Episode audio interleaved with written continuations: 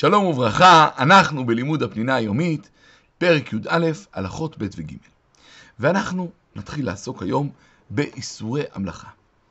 איסור המלאכה הוא נועד כדי שנהיה פנויים לשמחת החג, בלימוד תורה וסעודות. לכן, הכלל היסודי הוא שמלאכה שיש בה טורח אסורה. ויש שתי משמעויות למילה טורח. דבר ראשון, שעשיית המלאכה לוקחת הרבה זמן. דבר שני, שהיא דורשת ריכוז, מאמץ מחשבתי, לאו דווקא זמן. לכן מלאכת אומן אסורה, גם שהיא אורכת זמן קצר, כי היא דורשת תשומת לב, ריכוז. אבל מלאכה שנעשית בלי טורח, והיא לא לוקחת זמן, מותרת, אפילו אם היא לא נעשית לצורך המועד. לכן נניח, מותר להסיר איזה גבשושית מהרצפה, מהקיר, גם שהיא נמצאת בחדר שלא משתמשים בו בחג. ומותר לצלם חובב לצלם דבר שאין בו צורך לצורך המועד. ואפשר לצלם אותו אחרי המועד. וכן מותר להדליק גפרור או אור בלי שום צורך. וכן מותר לצאת לרשות הרבים כאשר יש בכיס דבר שהוא לא צריך. כי כיוון זה לא אומנות, זה לא ריכוז וזה לא זמן, לכן עם אלה זה מותר. ולצורך המועד מותר לעשות מלאכה שאורכת זמן, כמו למשל קטיף פירות, צעידת חיות, אה, טחינת חיטים, סחיטת פירות וכולי. וכן מותר לעשות מלאכות שנועדו לשאר צורכי האדם במועד, כמו תיקון חלון שהקור נכנס בו. וכן מותר לעשות מלאכה שנועדה למנוע הפסד, וזה נקרא דבר האבד. ובעצם ההיתר הזה הוא גם לצורך המועד. כי אדם שמרגיש שהוא מפסיד, הוא לא יכול לשמוח. אז אמרו, טוב, אם יש דבר אבד, אתה יכול לעשות. למעשה, אם רוצים לסכם, יש בחול המועד חמישה סוגי יתרים. ואת הדבר הזה צריך לזכור כי הוא הבסיס בעצם לכל ההלכות. דבר ראשון, לצורך מאכלי החג הותרה גם מלאכת אומן. לשאר צורכי המועד הותרה רק מלאכת אדיות. למי שאין לו מה לאכול, מותר לעבוד כרגיל, גם מלאכת אומן, כדי שיוכל לקנות צורכי סעודה. לצורך דבר האבד, הותרה מלאכת אומן, לצורכי רבים, שאם לא יעשו את זה בכל המועד, יתקשו לעשות את זה בזמן אחר, הותרה מלאכת אדיוט. וכמובן שאת כל הדברים האלה אנחנו נלך ונפרט באר היטב.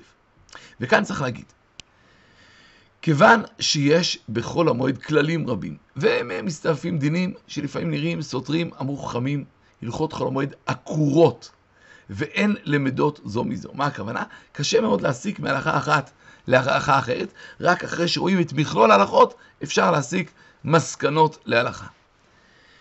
וכעת ניכנס להכנת צורכי הסעודה. כיוון שעל ידי הסעודה מקיימים את מצוות השמחה במועד, מותר לעשות בכל המועד כל מלאכה לצורך הכנת מאכלים לימי החג. ובכלל זה גם מלאכת אומן, גם מלאכה שטיחתה מרובה. ולמרות שגם ביום טוב ראינו שמותר לעשות מלאכת אוכל נפש, אבל זה הבדל עצום. כי ביום טוב הותרו רק מלאכות שאדם רגיל לעשות בביתו. ואילו בחול המועד הותרו כל המלאכות שנצרכות להכנת מאכלים, ובכלל המלאכות שנעשות בדרך כלל בשדות, במפעלים.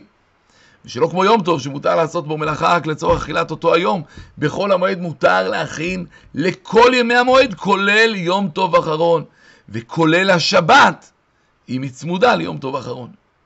לכן מותר בכל המועד לקטוף פירות וירקות ולארוז אותם ולהסיר משאיות לחנויות. מותר לשלם לפועלים שכר עבודתם, לרשום קבלות, כל מה שנצרך כדי לעמוד בדרישות החוק. מותר להיעזר מכונות חדישות לצורך הקטיף ואריזה. שגם מלאכת אומן נותרה, כמו שאמרנו. מותר לשחוט עופות, בהמות, להכשיר אותם, להסיע אותם לחנויות. גם מלאכות שאפשר היה לעשות לפני החג, מותר לעשות בכל המועד לצורך הכנת מאכלים, כי חכמים לא רצו להגביל את הכנת המאכלים בשום דרך, כדי לא לפגום בשמחת המועד. אמנם, נכון, לכתחילה, כאשר ניתן, עדיף היה להכין את צורכי המזון בשדות, במפעלים לפני החג. אבל, אמרנו, הדין הוא שהכל מותר. כאשר עושים מלאכות כדי למכור דברי מאכל רבים, אם יש חשש שהרועים יחשבו שזה עבודה לצורך אחרי החג, צריך לעשות את זה בצנעה. שלא יבואו לזלזל באיסור מלאכה בחול המועד. אבל כאשר ברור שזה לצורכי החג, לא צריך לעשות את זה בצנעה. לכן עובדי מאפיות ובכללם הפקידים שעוסקים במכירה, רשאים לעבוד בפרהסיה, הכל יודעים שמכינים מאפים, מאפים טריים לצורך חג. מי שעובד במפעלים של שימורים וממתקים, גם אם הם מכינים לצורך החג, צריכים לעבוד בצנעה. כי לא ברור לרועים שהם עומדים בשביל המועד. אסור לעשות מלאכה, ופה הדגש צריך להגיד, אסור לעשות מלאכה בחול המועד עבור ימי החול שאחרי החג. אמנם לא צריך לדקדק ולהכין במינימום, אלא מכינים לצורך החג בהרווחה, ואם יישאר יישאר. ובתנאי שלא יערים ויעשה עצמו כאילו הוא מכין לחג, שבעצם כוונתו להכין לימי החול שאחרי המועד. חקלאי שמגדל בשדותיו פירות, ירקות תבואה, למרות שהוא יכול לקנות בחנות, מותר לו לטרוח, ללכת, להביא לשדה ולקטוף לעצמו. ונסיים בשאלה, מה הכלל הבסיסי של ההבדל בין המלאכות שהותרו ביום טוב לבין המלאכות שהותרו בחול המועד. שלום, שלום.